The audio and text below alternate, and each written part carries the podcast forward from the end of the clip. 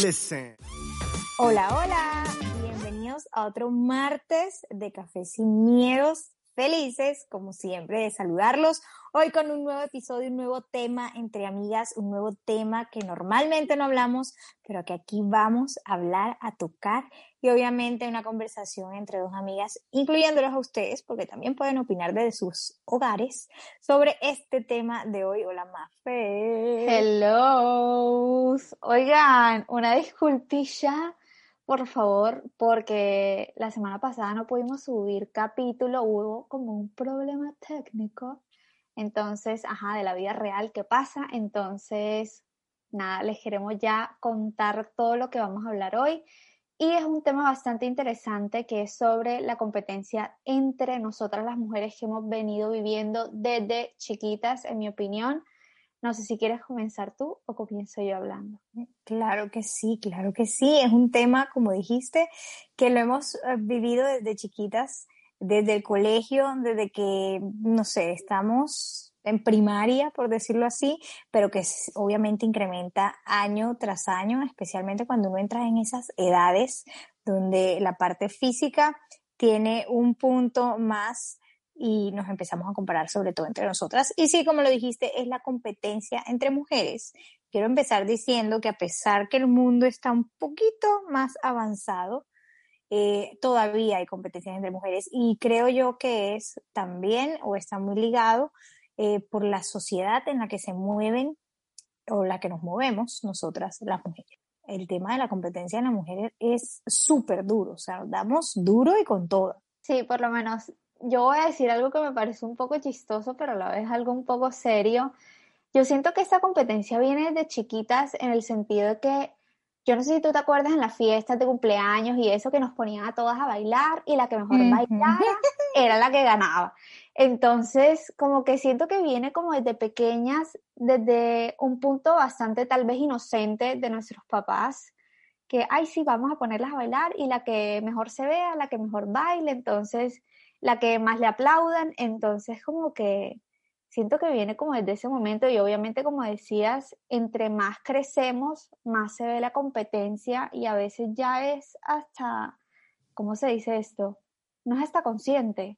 Sea, como que tú no piensas, ok, la voy a criticar, sí, es que ella es esto, esto y esto, sino como simplemente como que nace. Ya está, exactamente, ya está como tan inconsciente dentro de nosotras que, por ejemplo, vemos que nos queda muy difícil a veces, porque otras veces no, nos queda muy difícil reconocer que X mujer es, eh, tiene, no sé, un aspecto físico diferente al tuyo y que sea un poquito más eh, agradable según tu percepción de belleza, porque también tenemos que decir que todo es subjetivo, absolutamente todo. O que, por ejemplo, la niña eh, la niña que ganó aquí en Colombia el puntaje perfecto del ICFES, que era la única mujer entre los que ganaron el puntaje perfecto en esta semana, te aseguro que más de una dijo, ay, esa fue la lambona del salón, esa fijo no salía con nadie, y el, el, típico, esa fijo no tiene novio, y ahí es donde vamos en qué te hace pensar o por qué el tener una pareja te hace mejor o peor a otra persona y en la competencia de mujeres es durísima. Simplemente el por ejemplo, la solidaridad de mujeres va al punto de que si a mí hoy me llega una nude, una foto desnuda, un video íntimo sin consentimiento de otra mujer, yo no lo paro. Bueno, estoy poniendo un ejemplo, yo lo pararía. Pero llega el punto en que no lo paramos como mujeres, sino que lo rotamos. O decimos, eso le pasa por, perdón la palabra, por perra. Y eso es lo que decimos nosotros, o sea, eso es lo que normalmente pasa, eso le pasa por perra, ella fue la que mandó la foto, no. Sí, o sea, ella confió, sí, Exacto, o sea, es algo íntimo, por lo menos que tú haces eso y es simplemente para una persona, claramente tienes que saber cómo a quién mandársela o no, porque hay personas malas, o sea, hay tanto mujeres como hombres que solamente quieren como ese tipo de cosas, estamos dando un ejemplo, solamente para difamarte y hacerte el mal y entrar a esto que es la competencia. O sea, yo también siento que esta competencia a lo largo de mi vida ha sido bastante como notoria. Yo desde un momento sí quiero como que aclarar que me puse la meta de no criticar, de no opinar sobre alguien más porque simplemente no me incumbe. Entonces, a lo largo de mi vida sí viví, más que todo en el colegio, esta competencia de, de todo, o sea, tanto competencia entre mujeres por amistad, por hombres, por absolutamente todo. Entonces, siento que, no sé, sí ha cambiado un poco mi vida, pero si les cuento algo, por ejemplo, del colegio que me pasó, es que yo tenía una amiga que competía por ser mi amiga. O sea, ya hoy en día no es mi amiga, pero como que siempre era como, no, está tal, está la otra, y simplemente era ella compitiendo con otro tipo de amigas mías como por sobresalir, o sea, y no le veo el sentido a eso, también como por lo menos hay veces que hay amistades tóxicas que cuando tú por lo menos sales con los peladitos y no sé qué, a una reunión siempre trata como de sobresalir haciéndote quedar mal y no sé si eso te ha pasado, a mí me ha pasado full cuando era más pequeña, no sé. sí, eso suele pasar y especialmente yo veo esa competencia cuando uno está pequeño, como que para sobresalir, que yo estoy en el cumpleaños y lo que voy a hacer es eh, hacer que pues tú quedes mal, yo quede bien o meter la cuchara en toda la conversación, pero ya cuando uno va creciendo, yo siento que esa competencia se vuelve aún mucho más cruel muchísimo más cruel y eso está claro, las mujeres por esa competencia que hay, esa falta de solidaridad, llegamos a ser tan crueles con nosotras mismas, tan crueles con nuestro propio género, que hasta nos dejamos llevar por los micromachismos que hay en la sociedad y vemos mujeres que, por ejemplo, una niña que desaparece, que es algo común últimamente en cualquier parte del mundo, una niña que desaparece, llega a aparecer porque estaba, no sé, con un amigo o en la casa de una amiga y lo primero que dicen las propias mujeres es, eso le pasa por andar con el novio, eh, esa fijo está con el novio, en vez de alegrarse porque la niña llegó viva. El punto no es dónde estaba, el punto es que apareció viva. O sea que el punto de las personas y mujeres que también opinan es, pues, tienen que encontrarla muerta para, para darle que sí estaba desaparecida o que sí tenía que buscarla con la policía. Entonces, ese, esa competencia que hay hoy en día en la sociedad es extremadamente dura. El, por ejemplo, violan a una mujer y hay comentarios de las mismas mujeres que dicen es que llevaba una faldita muy corta o se metió por donde no debía. Y si le pegan a una mujer, muchas dicen mujeres, ella se lo buscó porque lo provocó. No. Entonces, estamos en una sociedad donde le enseñamos donde nos jactamos en redes sociales de decir que la solidaridad, femenina, perdón, y que no nos criticamos entre nosotras, pero a la larga por debajo de cuerda hacemos esos micromachismos que son horribles y no debería ser así. Solamente que tu amiga vaya a salir contigo y que, por ejemplo, eh, lleve algo muy corto y que tú le digas, oye, quítate eso que te ves como una perra. ¡Hey! Quiere llevar esa ropa si ella se siente feliz y cómoda, que lo lleve. No la define. O una, exactamente, no la define. O una amiga tuya que mande nude y le guste mandarlas a su novio, ¿por qué la vas a catalogar de perra? Le gusta hacerlo, es su novio, es su intimidad, ella verá. O sea, ella verá, ella se, se tendrá que cuidar, que no salga su cara, que pues no salgan las cosas que la identifican como manillas, pulseras, cadenas. Pero si le gusta hacer lo que lo haga. Eso no la define como perro, no. Es que nadie te tiene que definir. No hay una definición. Exacto. Por lo menos ahora que te exaltaste.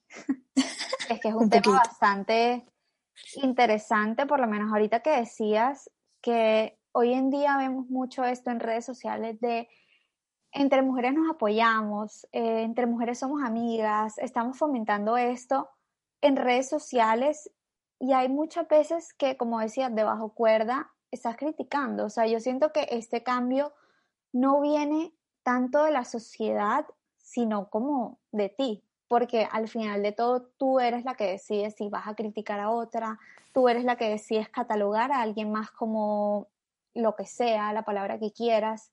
Entonces siento que viene el cambio desde uno. Uno tiene que tener como que esa potestad de decir, yo quién soy para criticar a otra persona, al igual que quién es, esa, quién es esa persona para criticarme a mí. Entonces, sí es un tema que siento que hoy en día vemos mucho pero está muy disfrazado. O sea, siento que es un poco hipócrita. Porque en redes sociales decimos que nos amamos y por debajo cuerda pues que estés criticando a una persona porque subió una foto, yo qué sé, en vestido de baño, por ejemplo. O que esta persona salió en historias por primera vez y la criticaste porque, ay, se cree la influencer. O sea, no tienes que decir como palabras despectivas como, como decías tú, perra, zorra, todas esas palabras malucas, sino que la puedes criticar de una manera diferente y aún así la estás criticando. No solamente es como meterte con la persona en ese sentido, sino también en por lo menos el ejemplo que di, ay, se quiere la influencer por subir una historia. Entonces siento que si nos damos muy duro, o sea, yo siento que la competencia está como que en el aire. No, total. Y lo peor es que lo hacemos de manera inconsciente y lo digo por mí. Yo acá no me la voy a tirar de, Dios mío, la Madre Teresa de Calcuta, que no matan una mosca. Yo también he criticado, yo también he caído, yo también he dicho, esta vieja que se cree, yo también lo he hecho. Yo acá no me voy a tirar de la más santa porque eso pasa, está ya en uno y como dices tú, en nosotras está cambiar, en que tú cambies el chip y seas consciente de lo que estás lanzando por tu boca. Uno tiene que ser consciente de lo que dice, de lo que hace. Sí, una vez te escachaste, ok, pero que ya tú en tu mente tengas el chip cambiado y digas, tengo que pensar mejor cómo digo las cosas, cómo hablo con mis amigos varones sobre mis amigas mujeres. Eso también dice mucho, porque a veces nos olvidamos y lo que hacemos, eh, un grupo de hombres y tú, por ejemplo, hablando de X mujer, lo que haces es, no sé, tal vez para llamar la atención o para meter el tema de conversación X, criticar y criticar al nivel de ellos en vez de decir, hey, paren, no está aquí, no la pueden criticar, ella no es así. Entonces uno lo que hace es contribuir a que esos comentarios sigan, contribuir a que esos comentarios pasen, a que ese chisme siga, a que esa nud se siga rotando. En cambio de pararla, lo que hacemos es rotarla, rotarla, rotarla. Entonces, creo que es un tema muy pesado pesado y que tiene que ser un cambio de uno y un cambio consciente. Así como tomamos conciencia de meditar, de mejorar en el ejercicio, de mejorar en la alimentación, creo que también tenemos que tomar conciencia en qué lanzamos por la boca, especialmente en nuestra, en nuestro mismo género, en cuidarnos entre nosotras. Si ya hemos luchado tanto por derechos, ya hemos luchado tanto en cuidarnos en la calle, es momento también de cuidarnos en ese modo, en no ser una competencia para otra. No, no hay nadie más bonito, no hay nadie más feo, simplemente somos diferentes y ya. Exacto, o sea, por lo menos, ahora que decías, me identifiqué mucho con lo que dijiste, no, yo no soy la madre Teresa de Calcuta, pues no, yo tampoco lo soy.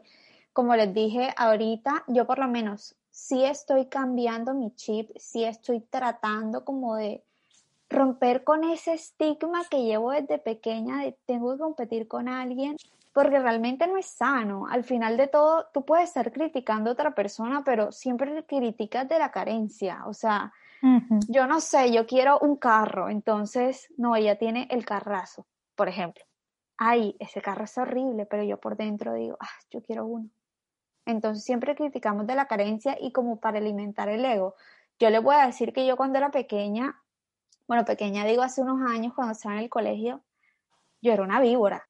O sea, y las personas que me conocen desde el colegio, yo era una víbora. O sea, serpiente, literalmente, destilaba veneno. Pero era porque yo sentía que no estaba bien conmigo misma, comenzando por ahí, hablaba desde la carencia, siempre criticaba solamente como para hacerme sentir mejor a mí y al final de todo me sentía era peor. O sea, y por eso decidí como cambiar ese chip de ir poco a poco, porque no es un cambio de la noche a la mañana de que, ay, sí, ya, no critico a nadie, soy la mejor del mundo, porque, o sea, aquí entre amigas tú y yo, yo te he hablado mal de cualquier cosa y a veces nos descachamos y hablamos y no sé qué. Que hasta somos conscientes y en, y en WhatsApp nos mandamos la culebrita si nos estamos pasando. Pero ya después es como, ok, no, porque dije eso, o sea, como que ya después de que dije todo lo que dije y por lo, por lo menos me desahogué, por decirlo así, llegué al punto en que dije, ay, la cagué, la cagué, la cagué y tengo que cambiar eso. Entonces es un proceso que poco a poco uno se va poniendo y pues sí, No, no, no, de verdad que, bueno, yo en mi pasado también era bien criticona. Y uno se empieza a dar cuenta después de que no te lleva nada y que no son todas las veces, pero uno a veces critica desde la carencia, como dices tú. Por ejemplo, lo que tú criticas en el otro, tal vez quieres tenerlo tú. Ay, que esa vieja que siempre anda hablando con manes, y de pronto tú quieres también que te hablen a ti, tal vez no te están hablando. No estoy diciendo que sea todos los casos, pero puede ser. O esta pelada que se la pasa gastando la plata en ropa, tal vez tú quieres hacer lo mismo y ojalá tú tuvieras para gastar en ropa. Entonces uno tiene que identificar cuando estás criticando desde la carencia y mejorar esa parte. Y otra cosa, a veces las mujeres, con todo este cambio de chip que se está haciendo en la sociedad, hacemos esos comentarios pasivo-agresivos que seguimos destilando veneno.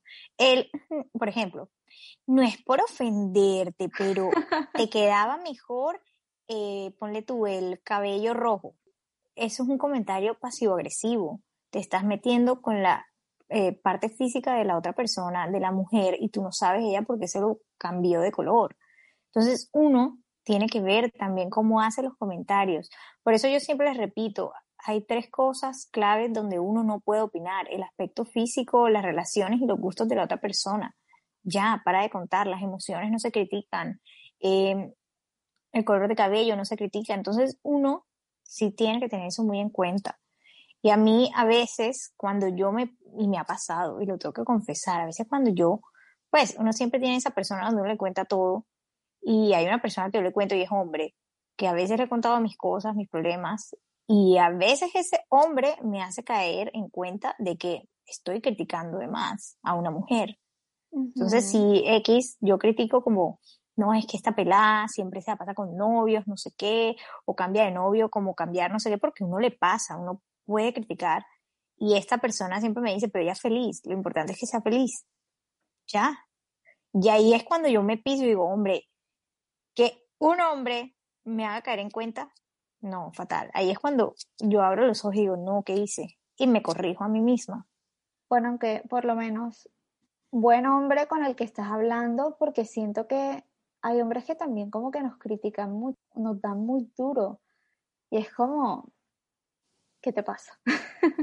no, y ahí llegan también esa competencia las inseguridades de nosotras, inseguridades de todo tipo, del cuerpo, ya sea de la parte física, física, de la parte ya íntima, porque por ejemplo no le retaron la nude, entonces le empiezan a criticar ya la parte que va más allá que su parte íntima, y llegan a, por decirlo así, a desmoronar la moral y la dignidad de una persona y de una mujer en segundos. Y eso está muy mal. O sea, de verdad que uno como mujer, yo no sé qué está pasando en el mundo y si bien estamos cambiando, todavía falta mucho y yo siento que también ese micromachismo y esa competencia, como te dije, va en la sociedad, en la sociedad donde tú te guías, en la sociedad donde tú te desenvuelves y lastimosamente, como lo dije en el capítulo pasado, nuestra sociedad es así y nuestra sociedad Lastimosamente puede que no cambie.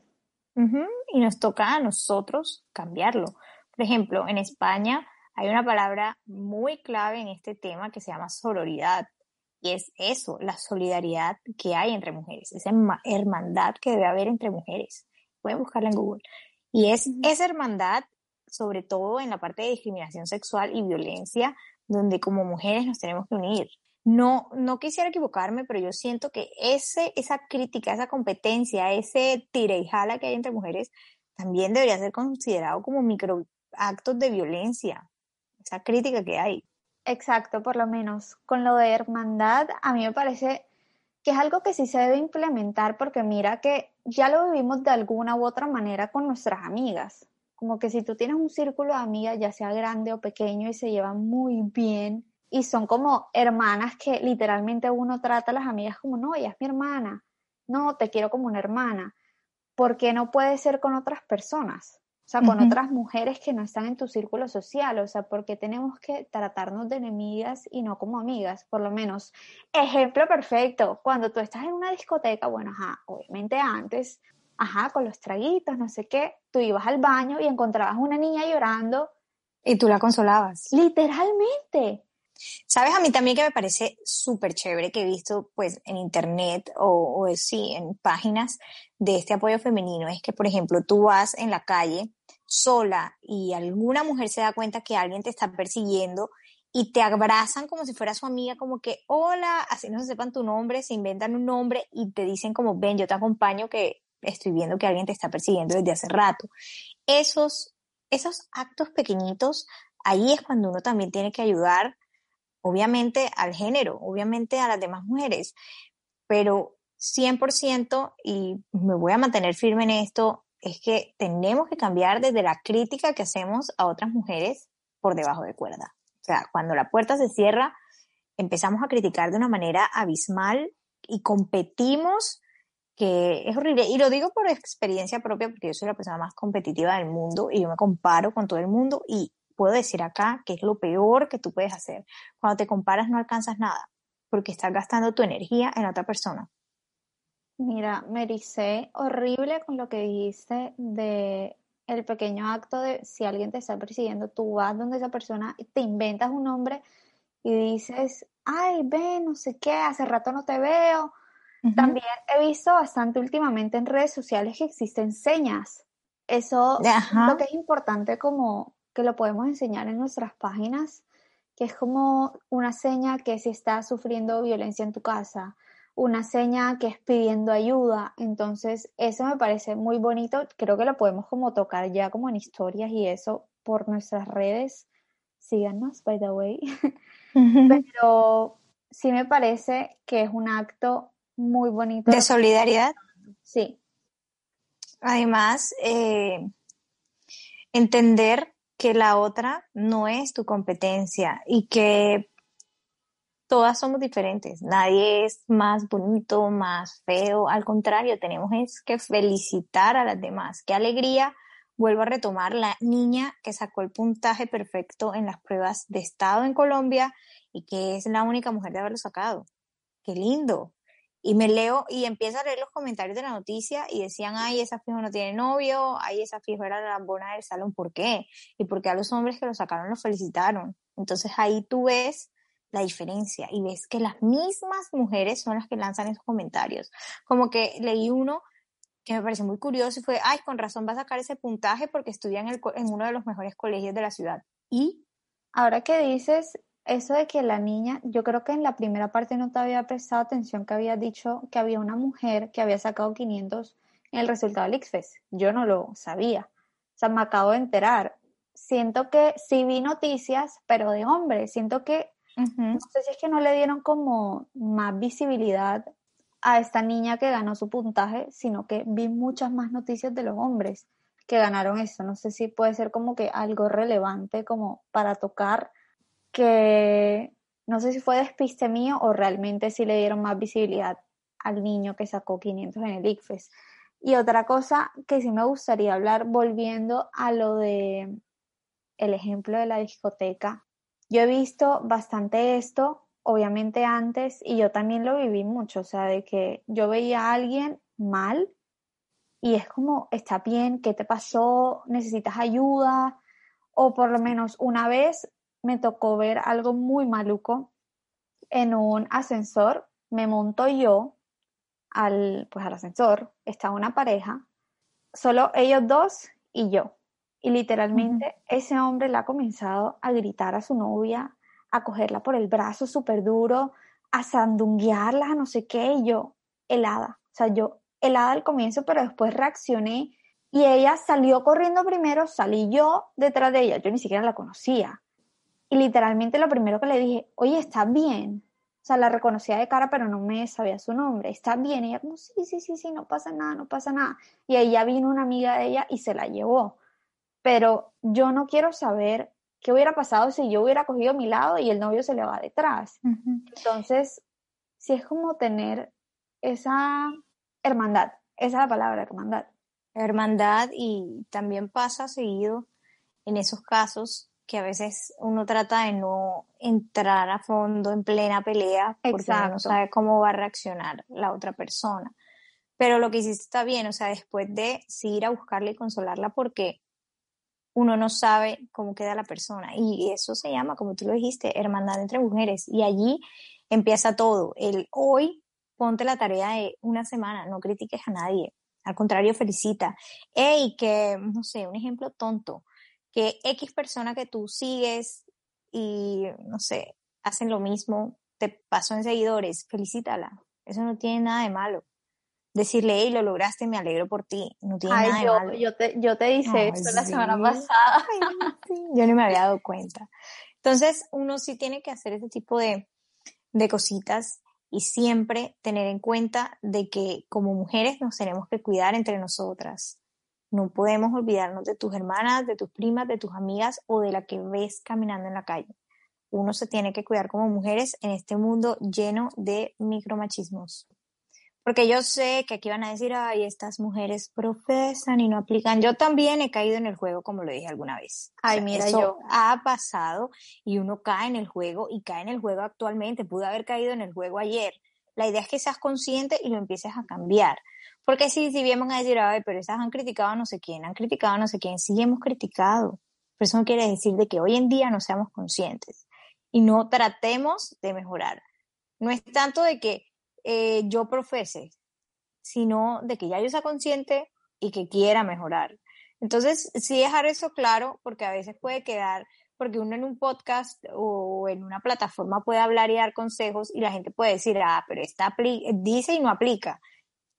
Y acá voy a decirlo acá libremente, que sí, yo también he caído en el juego de la crítica y he criticado bastante y me arrepiento, sí, en su momento me arrepentí, he pedido disculpas, he pedido disculpas en su momento, entonces uno sí tiene que tener eso en cuenta porque después em, llegan las críticas y decir doble moral y esto y todo, pero quería dejar eso como claro. Ok, interesante, sí, porque siento que también ese tema se puede prestar como para eso, para que, ay, sí, ella dice y no predica. Y obviamente, como les dije, abiertamente dije, yo cuando pequeña era una víbora. O sea, y me da cero pena decirlo. Entonces, ya como para terminar y cerrar ese tema tan interesante, les voy a poner una mini tareita y es que realmente se pongan a pensar si cuando critican se están llenando ustedes mismas, qué sienten cuando critican, observen ese sentimiento de, ok, me sentí mejor, pero después me sentí peor. O sea, observen todo. Les mandamos besitos y abrazos. Este capítulo. A mí también les mandamos un saludo muy, muy especial, un abrazo a la distancia y obviamente nos vemos el próximo martes con otro café sin miedos. Tengan listo su café porque estas tertulias cada vez están mucho más interesantes. Sí, exacto. Bye. Bye, bye.